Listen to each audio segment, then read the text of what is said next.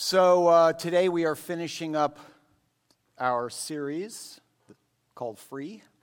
We will start a new series next week that we're calling Investigating Jesus. I think you'll enjoy that. You'll get a lot out of that. If you've missed any messages in this series, you can always go back and catch them on our website at hammockstreetchurch.com or just type Hammock Street Church into YouTube and you'll pick up our YouTube channel. You got it there. We have a lot to cover today. So let's pray together and then we'll jump right in. Father God, thank you for gathering us together this morning as your ecclesia, as your community, as your people. As we finish up our series today, God, help us to understand what it truly means to be free in Christ. We thank you, we love you, and we praise you in Jesus' name. Amen. All right, so today we're going to be addressing some things that will help us better understand something that I'm pretty sure we all want to know, and, and that is this what it really means to be a follower of Jesus. Now, if you've been around Hammock Street, part of the Hammock Street community, if you've noticed, you will rarely hear us talk about becoming a Christian. And there's reasons for that. Uh, briefly, you know the word Christian only exists in the English New Bible or the English New Testament three times? Three times. Two of the times it exists, it's somewhat derogatory. Only the last of the mentions, it's sort of redeemed a little bit by Peter. But really, we prefer to focus on following Jesus and, and focus on having a relationship with Jesus. Because Jesus came into the world to do something that had never before been seen. He did not just come into the world to introduce a new way of doing religion.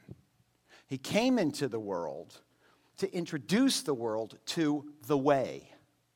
Jesus said, I am the way, the truth, and the life. No one comes unto the Father except through me. Jesus introduced us to the way, the way to have an authentic and powerful connection to God.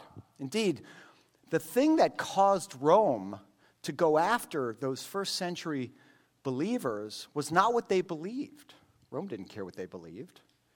And it wasn't what they were being taught. Rome didn't really care about that either. The thing that caused Rome to persecute the followers of Jesus was the way that they were devoted to Jesus.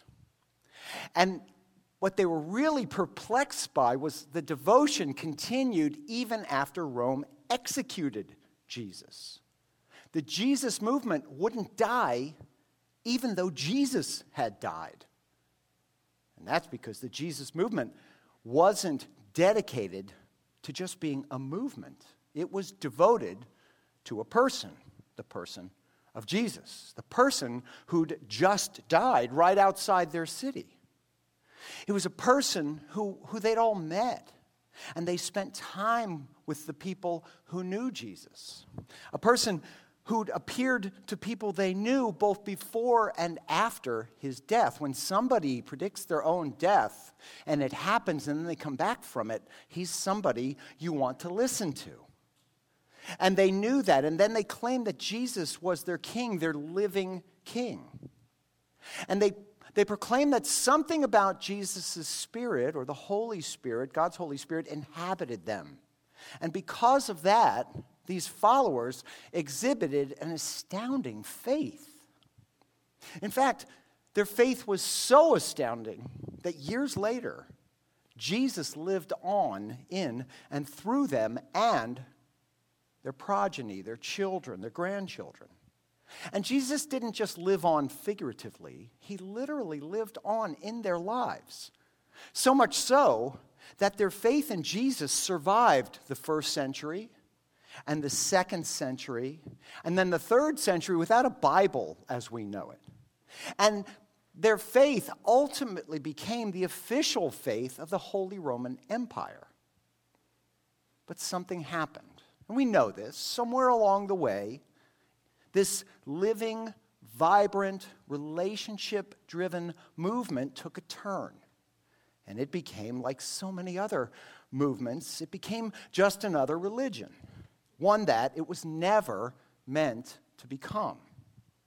Now, I said all that to say that one of your problems and one of the reasons that you struggle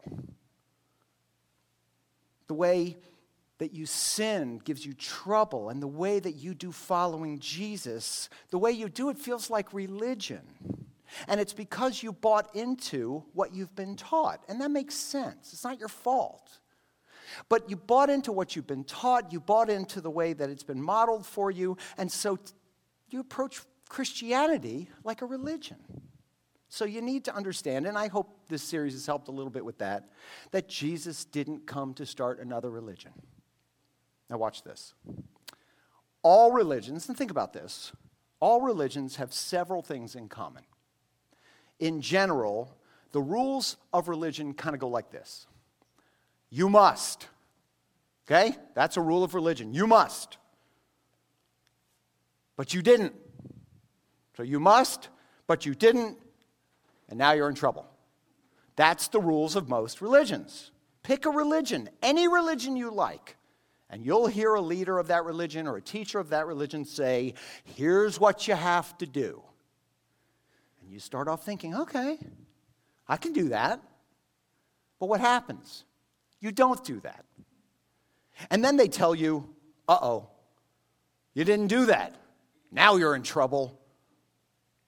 In his book, The Abolition of Man, C.S. Lewis noted that all religions have rules or laws in common.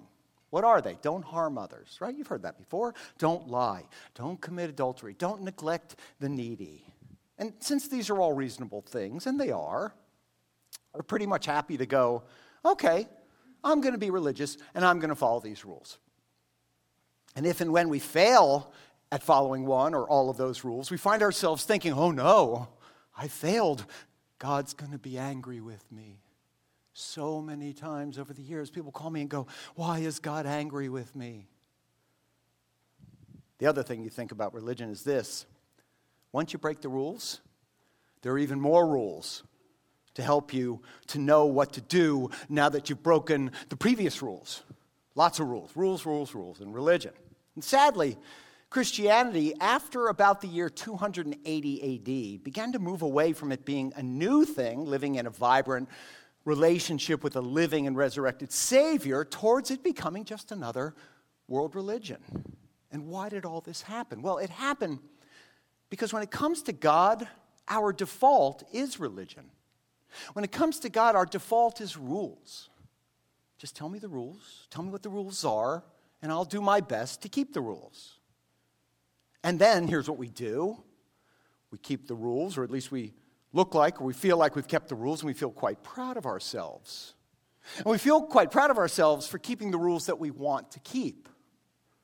And as for the rules we don't want to keep, well, not those rules. I mean, we rationalize our failure to ourselves until we convince ourselves that those rules, well, they really don't matter. I keep the rules I like, and the rules I don't like and I don't keep, they don't matter. And when we do this, what are we doing? We're essentially creating our own version of our own religion. And this is true of all religions. We're not the only ones. I'm not just picking on us. All religions. For example, this is, this is you know, near and dear to my heart. There are approximately 15 million Jews in the world. Okay, so there's roughly 8 billion people in the world. 15 million are Jews. That's 0.02% of the world's population is Jewish. Okay? Now, of that, approximately 2.2 million of them are observant. That's roughly 15% of all the 15 million Jews are what we would call observant. Observant Jews strive to obey all the laws. The Jews have 613 laws. Observant Jews strive to obey those laws. You see them around town. You see them when you go to Winn Dixie every day but Saturday in the black hats and the beards. These are the observant Jews around. You can, you can tell who they are. They work on observing the 613 Jewish laws, which means that 85% of the Jewish people are living under the terms of a religion that they made up for themselves. Think about that. That, by the way, gets me in trouble with my people, okay? They do not like when I say things like that. But it's true. If you're not keeping the laws, what are you doing? But every religion has these loopholes, which makes it so that every religion is filled with hypocrites. And this fact applies to Christians who choose religion over a growing relationship with Jesus. So today, we're going to look at the difference between following Jesus and a religious approach to Christianity. And I want you to know this before we get started.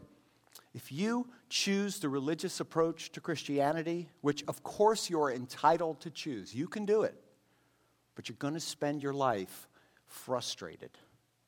And you're going to spend your life frustrated because it doesn't work. It just doesn't work. It never works. And you want to know something else?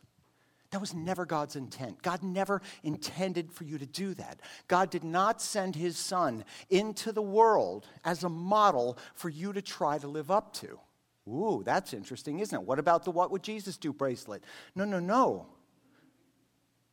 That would have been cruel of God to send Jesus into the world as a model for you to live up to because nobody can live up to Jesus' example. God sent Jesus, his son, to give his life not only for you, not only for me, but to you and to me.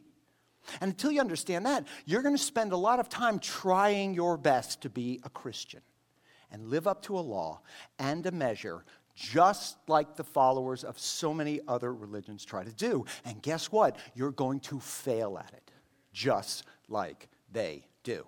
Now, the true followers of Jesus are lawless.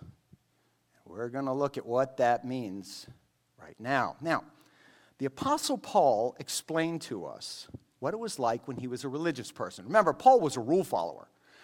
He was a Pharisee. He was trained under one of the major rabbis of his day, Rabbi Gamaliel. Paul knew what it was like to be a religious person. And he knew that when he was a religious person, it left him feeling like a complete failure. Remember, this is where we started this series in Romans chapter 7. Paul said, For I do not understand what I do. For what I want to do, I do not do. But what I hate, I do. Do, do, do. In other words, I know what I ought to do, but I don't do it. And I feel guilty all the time. I just walk around feeling guilty all the time. It kind of reminds you of a Woody Allen movie. Then, sadly, the church comes along and says, I'll give you some more rules to go along with the rules that you've broken. So, the rules that the church invented, well, you know what some of them are. Well, you can go do penance. Or you can say several of these prayers or sayings, and, and several of those prayers or sayings. Oh, you did that, say this. You did that, say this. Or, or you could try to suffer for God, make your life miserable a little bit. And hopefully that'll work to pay Him back. But it doesn't. And every time you fall short, guess what? There'll be even more things that you can do to make it up to God. And that's what religion does. And Paul says, I totally get it. I totally understand that frustration. Romans 7 16. And if I do what I do not want to do, I agree that the law is good. Now, see, Paul's not saying that rules in and of themselves are bad. He's just saying that he's incapable of following them or keeping them. And in a nutshell, that's religion. So when Paul gets done with all of this and he's thinking about it, he's lamenting the fact that he can't keep the laws, what does he say at the end? He says this. He goes, ugh. And I know he said the ugh part because you know, that's what we do. What a wretched man I am. And I think that at some point every religious person says this to themselves or thinks this to themselves. Think about it. Listen to a sermon on marriage and they think, okay, got it. That's what a good husband looks like. Ugh, what a wretched husband I am. Or they hear a message on parenting and they go, okay, got it. That's what a good parent looks like. Ah, oh, what a wretched parent I am. Or they hear a message on being neighborly and they go, okay, that's what a good neighbor looks like. Ah, oh, what a wretched neighbor I am. You know better, but you just can't seem to do better. And that's the trap of religion. As we've talked about, Paul knew that every time he sinned, there was a death. Whenever you break the law of any religion, there's always a consequence. There's always pain. There's always death. When you break a rule, when you break a law, you hurt yourself and you hurt other people, or you hurt your relationships, you hurt your marriage or you hurt your connection to your kids or to your parents, or, or you hurt your health or you hurt your finances. There's always some kind of death when you break a law. But Paul flipped that religious script around. He didn't ask a what question, what can I do about it? He asked the question that changed everything. Paul asked, Who? Not what, who? Who will rescue me from this body that is subject to death? And then he answered his own question in the next verse Thanks be to God who delivers me through Jesus Christ, Jesus the Messiah, our Lord. Now, this is bigger than you think. So I want you to kind of go back in time. If you guys remember Peabody and Sherman, we're getting in the Wayback Machine, okay? When Paul wrote this, Jesus wasn't somebody who lived 2,000 years before. He was somebody who lived 20 years before. I mean, he was right there. When Paul wrote this, he was hanging around with the people that Jesus knew. He was hanging around with James, Jesus' younger brother. Paul had been in meetings with Peter, who'd spent three years listening to everything Jesus said. Paul probably knew Mary, you know, the Virgin Mary. Paul probably knew her because John, the Apostle John, was taking care of her. Remember, Jesus assigned John that responsibility when Jesus was on the cross. So to Paul, Jesus wasn't just some concept. And to these people, Jesus wasn't some, some amorphous whatever. To them, Jesus was just Jesus. So to Paul, Jesus wasn't a fictitious religious person. Jesus was a part of Paul's world. And Jesus' death and resurrection was an historical event in Paul's world. And Paul, you know, he said, Oh, Jesus, oh, he died 20, 22 years ago. And he rose from the dead.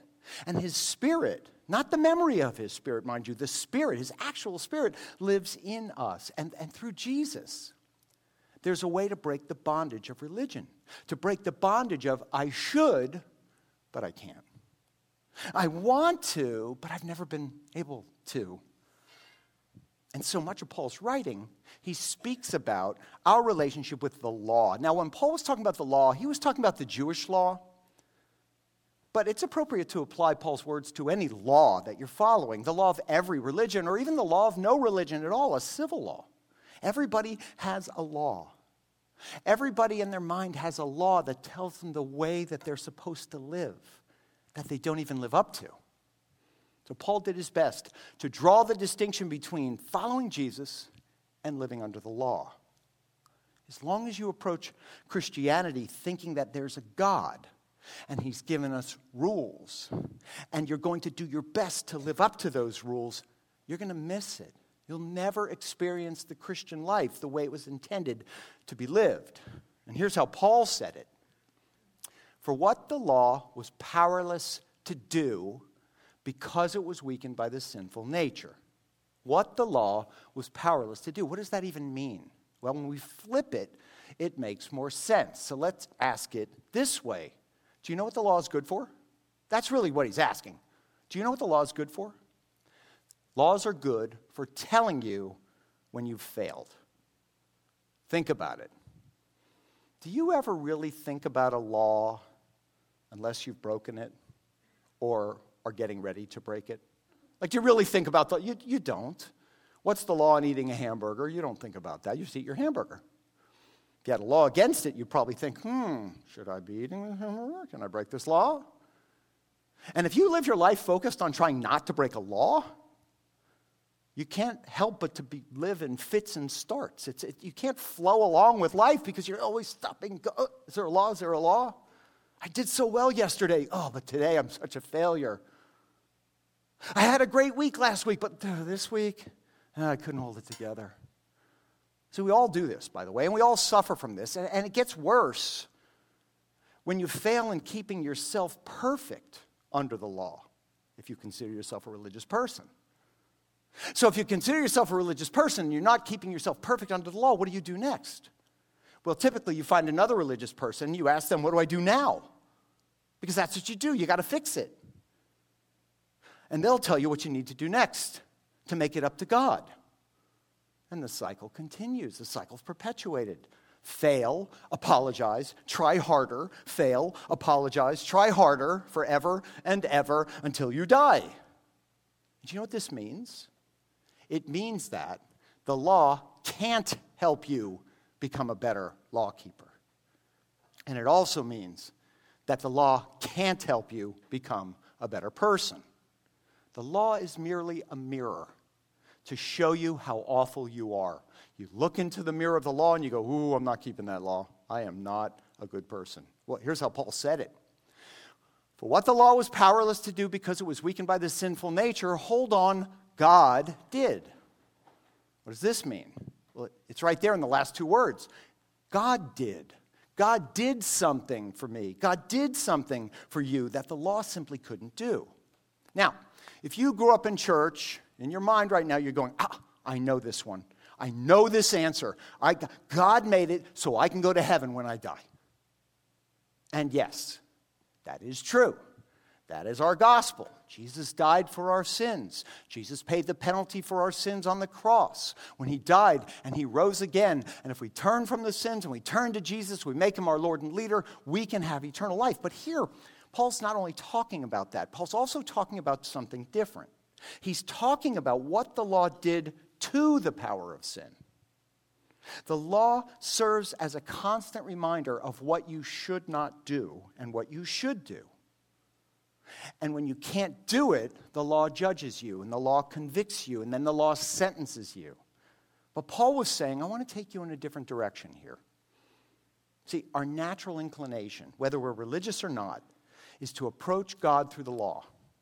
It's like this there's a good God, He's told us some stuff to do, and I'll do my best to do it. In Jesus' name, amen. I mean, that's what we do. But because you're not all that good, and I'm not all that good, this formula leads to defeat every time. And when we're defeated in this way, we dismiss it by saying, or at least by thinking, well, nobody's perfect. And then we walk right back behind the horse and we try to keep the law again. But Paul's telling the believers in Rome how to change that, how to change that trajectory, which we saw last week when Heath was up here. Remember what he told us? Romans 6:14.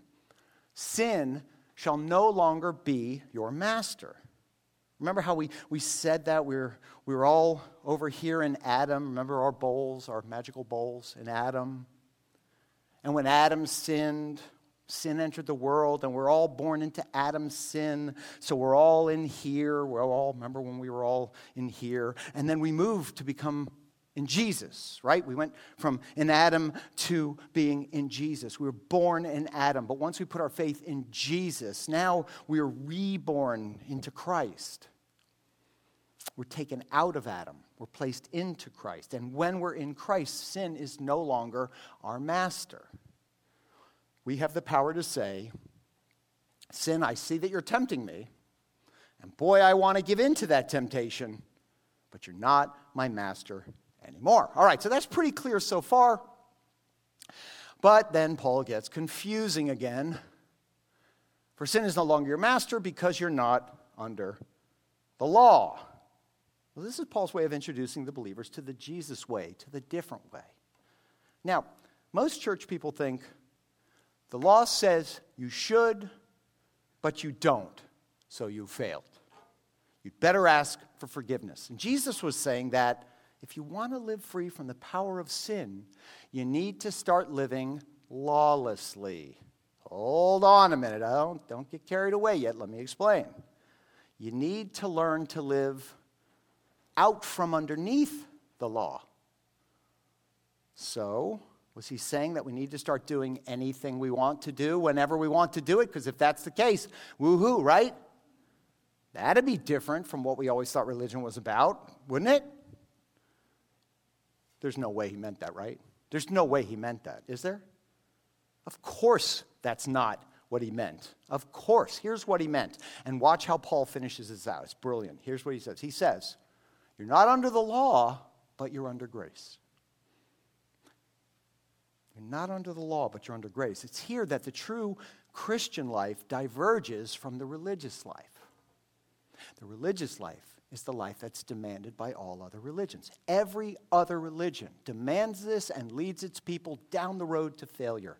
No matter where we land, a law is always there to remind us how we keep on failing to keep it. And Paul comes along and says, But for the believer, there's a better way. But you're going to have to abandon the way of the law in order to understand the way of grace. Now, look at how Jesus explained it to us. See, Jesus tells us what the life of the Jesus follower should look like. So here's what Jesus says in John 15 Jesus says, I am the vine, and you are the branches. If you remain in me, your memory might say, if you abide in me, and I in you, you will bear much fruit. Apart from me, you can do nothing. So, what's missing here? What don't you see here? When Jesus was telling us how we should live, do you notice that he made absolutely no mention of the law? Do you notice that? He didn't say anything about the law. There's no reference to the Ten Commandments.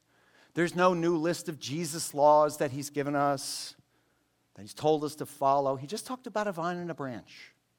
Jesus said, He's like the vine, you're like a branch. The life of the vine goes into the branch, and then the branch bears fruit because the branch remains. The branch abides in the vine. And if the branch stops abiding in the vine, it's game over. Apart from me, Jesus said, you can do nothing. You're disconnected. That's it. It's over. You can do nothing. In other words, apart from this kind of relationship with me, you can do nothing. Now, when we first hear this, our inclination is to go, okay, got it. Tell me what I have to do, and I'll do my best to do it. I'll behave.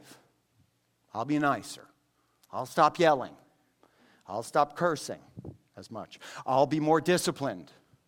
I'll read my Bible. I'll journal. I'll pray three times a day. And Jesus hears us say that, and he goes, No, you missed my point. I'm not asking you to try harder. I'm not telling you to keep the law. I'm not suggesting that you need to be a better rule follower. I'm telling you that you have to abide in me. He's saying, and if you'll just do that, I'll change you. I'll change the way that you've thought about God in the past, and I'll change your entire approach to following me so that you're not thinking, oh no, I've got to obey all these rules, but so that you'll disconnect from the inevitable result of your failure to follow the rules. If you'll just abide in me, Jesus says, something life changing is going to happen to you.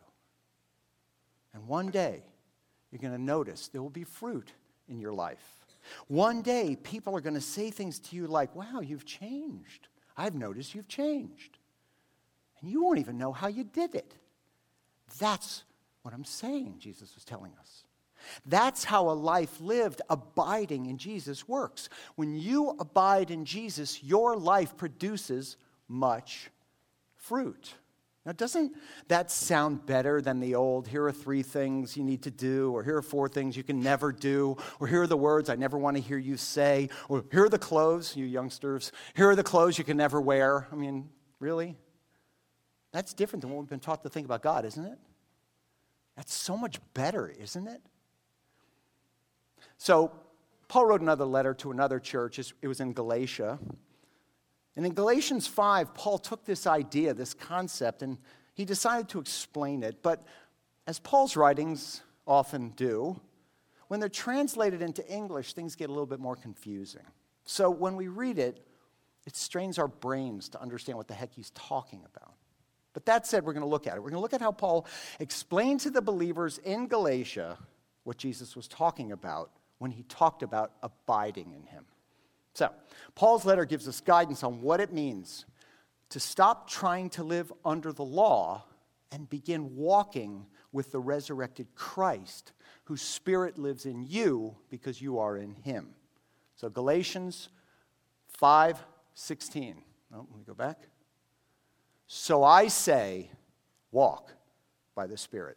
All right, so what do we see? We see that Paul didn't give us a list of rules either.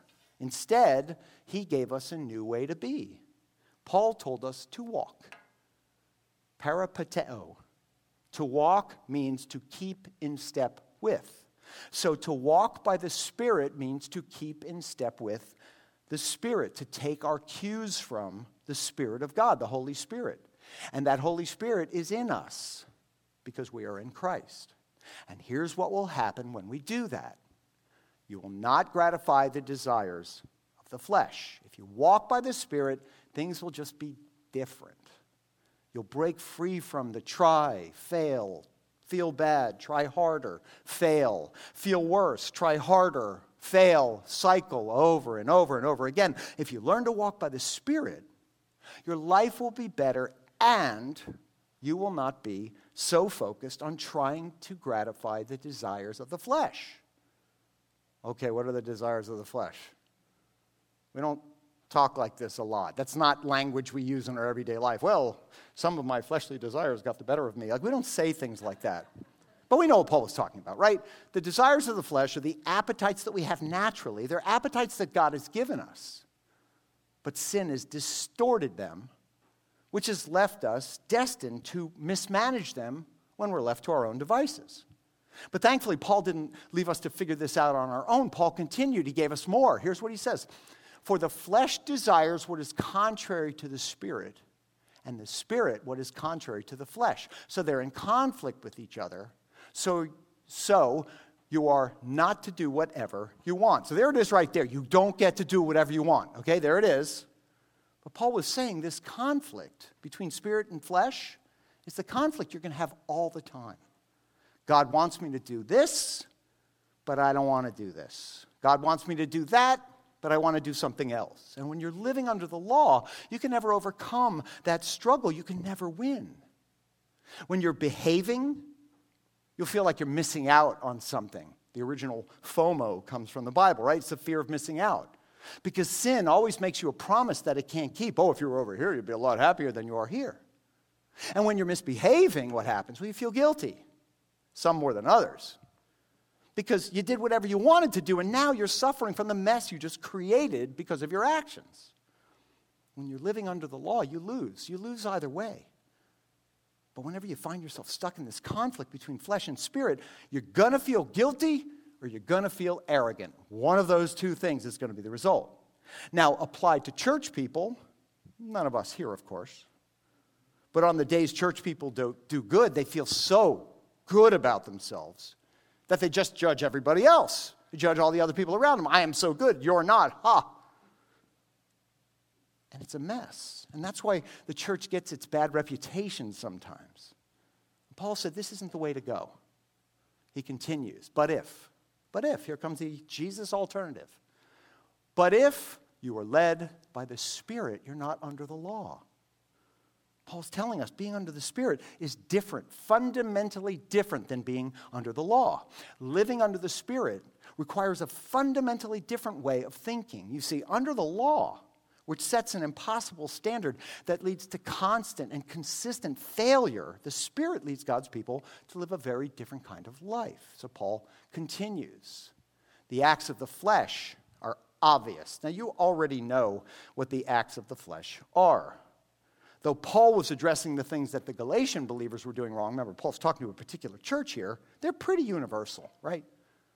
The issues, the acts of the flesh, sexual immorality, worshiping things other than God, anger, jealousy, fighting, hate, being divisive. Those are all things we'd say are bad, right? Would we all agree with that? You can read Paul's list. And I'm sure in your mind you could come up with other things to add to that list that are acts of the flesh. And a life defined by doing these things is the opposite of a life lived in the Spirit. So then Paul gives us the contrast. He says, But the fruit of the Spirit, here Paul uses this agricultural reference fruit of the Spirit. Now, I haven't asked everybody today, but to my knowledge, nobody here is a farmer. Any farmers in the house this morning? No. Maybe, maybe previously you were a farmer somewhere else. Now, if you're a gardener, you might understand what's going to happen, or if you think you have a green thumb, you might understand this, but for everyone else, we probably could use a little clarification. So here's what Paul is talking about the temptations of the flesh originate externally. We see things outside of us that draw us in and lead us to sin. But fruit, on the flip side, results from something more internal. When you grow a fruit tree, you don't really see the things that happen before the fruit appears, right? Anyone ever done this? If you live in Florida, you've probably done this, right? There's an avocado pit, right? You Finish your avocado. You get the pit, you stick some toothpicks in it, and you put it in a glass of water, and what happens? You wait a little bit, and it sprouts.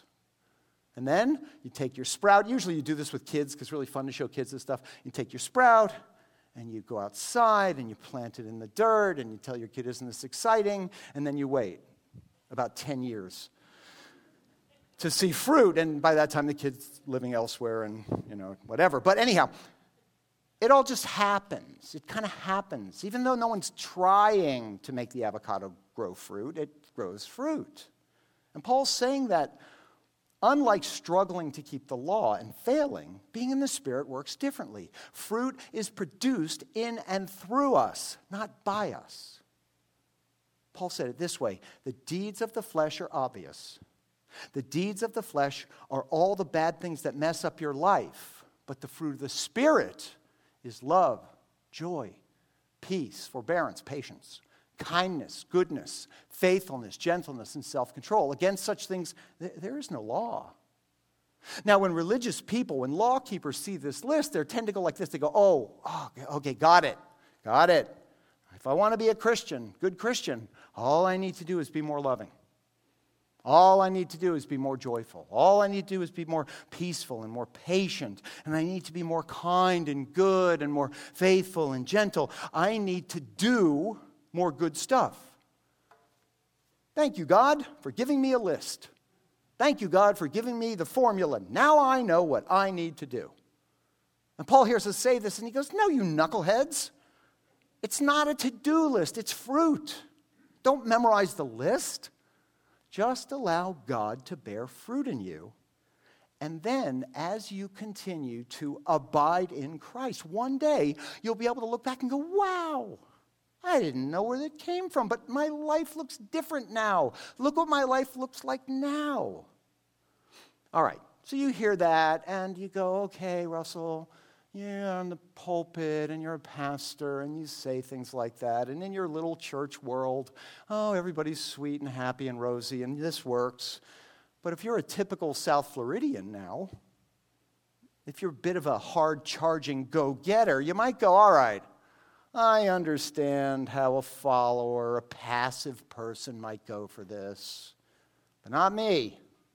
Nobody pushes me around, nobody tells me what to do. My life is more active, let's say. I have a job to do, I have a family to take care of. I can't afford to be some holy person waiting for God to do all these spiritual things and turn me into a wimp. That's not exciting to me. I'll never get anything done. I can't be all lovey dovey, passively patient, syrupy sweet. That won't work in the real world. And gentle, I'm supposed to be gentle. Are you kidding me? You've been out there lately? Gentle doesn't work in the real world. Now, if that's your issue, I want you to hear something. The guy who wrote that accomplished more in his lifetime than we could ever dream of accomplishing in ours. Paul is the man who started nearly all of the churches, all of the Christian communities, all of the Jesus communities in his day. And he did it by traveling the known world by boat, not by ship, mind you, but by sailboat. A sailboat that you wouldn't get into on a bet. Gun to your head, you're not getting in that boat. There is no way. And along the way, Paul was harassed. He was taunted, and he was attacked, and he was beaten, and he was whipped, and he was stoned, and he was imprisoned. And he did it all without a home office, without Zoom, without a phone, without a car, and even without any Advil. None of it. And 2,000 years later, the institution that Paul started is billions strong, and it's still going. And as for you, and as for me, 2,000 years ago, 2,000 years from now, no one's going to be talking about us. Sorry, but nobody's going to be talking about us. What the Apostle Paul did single handedly is unprecedented. And do you know what his mindset was as he accomplished all of that? Paul believed that when Jesus said, Apart from me, you can do nothing.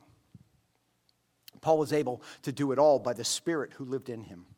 Paul wanted his life to be characterized by love, and not because he tried to be more loving, And he wanted his life to be characterized by joy and peace and patience and kindness. But God made it happen. God made it happen for Paul through his Holy Spirit because Paul abided. And I'm guessing that you'd love for your life to be characterized by those things as well, but it's not a to do list, it's a fruit list as we learn to walk in the Spirit. Paul concluded this way He said, Those who belong to Christ Jesus have crucified the flesh with its passions and desires. Those who are in Christ and have been separated from the power of sin have, have crucified the flesh. And then Paul said, And since we live by the Spirit, let us keep in step with that Spirit. That's the Christian life. It's keeping in step with the Spirit of God. It's a completely different approach, it's a completely different mindset. And by the way, it's the entire New Testament. When you read the New Testament, it's all there. And if you don't take this to heart, you'll just become religious and you'll be frustrated your whole life long. It's about keeping in step, it's not about keeping the law. And it all starts with accepting this new identity that says, I am in Christ. What's true of Christ is true of me because I'm in Christ. I'm forgiven. I'm accepted. I'm completely loved. There's nothing more that I can do to get God to love me anymore. I died to the power of sin. I am in Christ. This is who I am. I used to be here with these Adam people who haven't figured it out, but now I'm in Christ. This is the new approach. That's what we've been talking about. Sin, you are not my master. Today, I'm going to do my best to keep in step with the Spirit of God. It's the Spirit that lives in you when you put your faith in Jesus. So the new approach is this God, I know all of the things I ought to do, and I'll fail. I know the way, God, that I ought to be, and I'll never make it. God, teach me to walk in your Spirit and allow you to produce fruit through me. And God, help me to stop trying to interact with you on the basis of law. When we interact with God on the basis of law, we've all become Britney Spears. Oops, I did it again. Instead, our response needs to be God, I got out of step. Listen, it's easier to be religious. It is much easier to be religious. That's why people do it. But it's way more frustrating. The Christian life is not about trying to imitate Jesus. You can't imitate Jesus. The Christian life is the life of Christ that's been given to you. It's what guarantees that you go to heaven when you die, and what guarantees that the power of sin no longer has a hold on you. It's what allows you to say no to sin. It's what allows you to say, No, sin, I don't have to do that anymore because now I'm in Christ, and Christ is in me, and your power over me has been broken. It's a brand new approach. It's the foundation upon which the New Testament church, the New Testament communities were launched. And as we wrap up, I pray that we'll not only understand this, but we'll make this understanding a part of our being. And that as we leave here today, we'll leave here committed not to do, but to let, but to walk with Jesus. And I pray that one day, maybe in a week, maybe in a month, but one day each of us will be able to look back on our lives and honestly say, Holy smokes, I've changed. And I wasn't even trying to change. I was just letting the Spirit of God lead me. I was just allowing Jesus to live through me. Wouldn't that be awesome? Amen? Let's pray. Heavenly Father, thank you for these words. Thank you for helping us to try to understand our nature, our nature to do what we want, to think that we can fix everything, to think that we're responsible for it all. Our nature that causes us to try and fail and try and fail and just feel frustration or just feel judgmental. Thank you for allowing us to see that that's not your call. That's not the way you want us to go. Thank you for allowing us to see that being in Christ, abiding in Christ, is the way to go so that your fruit can show through us, can grow through us, and can be seen by others, giving you the glory. God, as we head out into the world this week, we would ask that uh, you keep your hand on us and help us to walk along with you. Help us to be a light and an example for those around us who don't know you so that they might come to meet you. God, we thank you for choosing us and calling us. We thank you for all that you do. We love you and praise you in Jesus' name. Amen.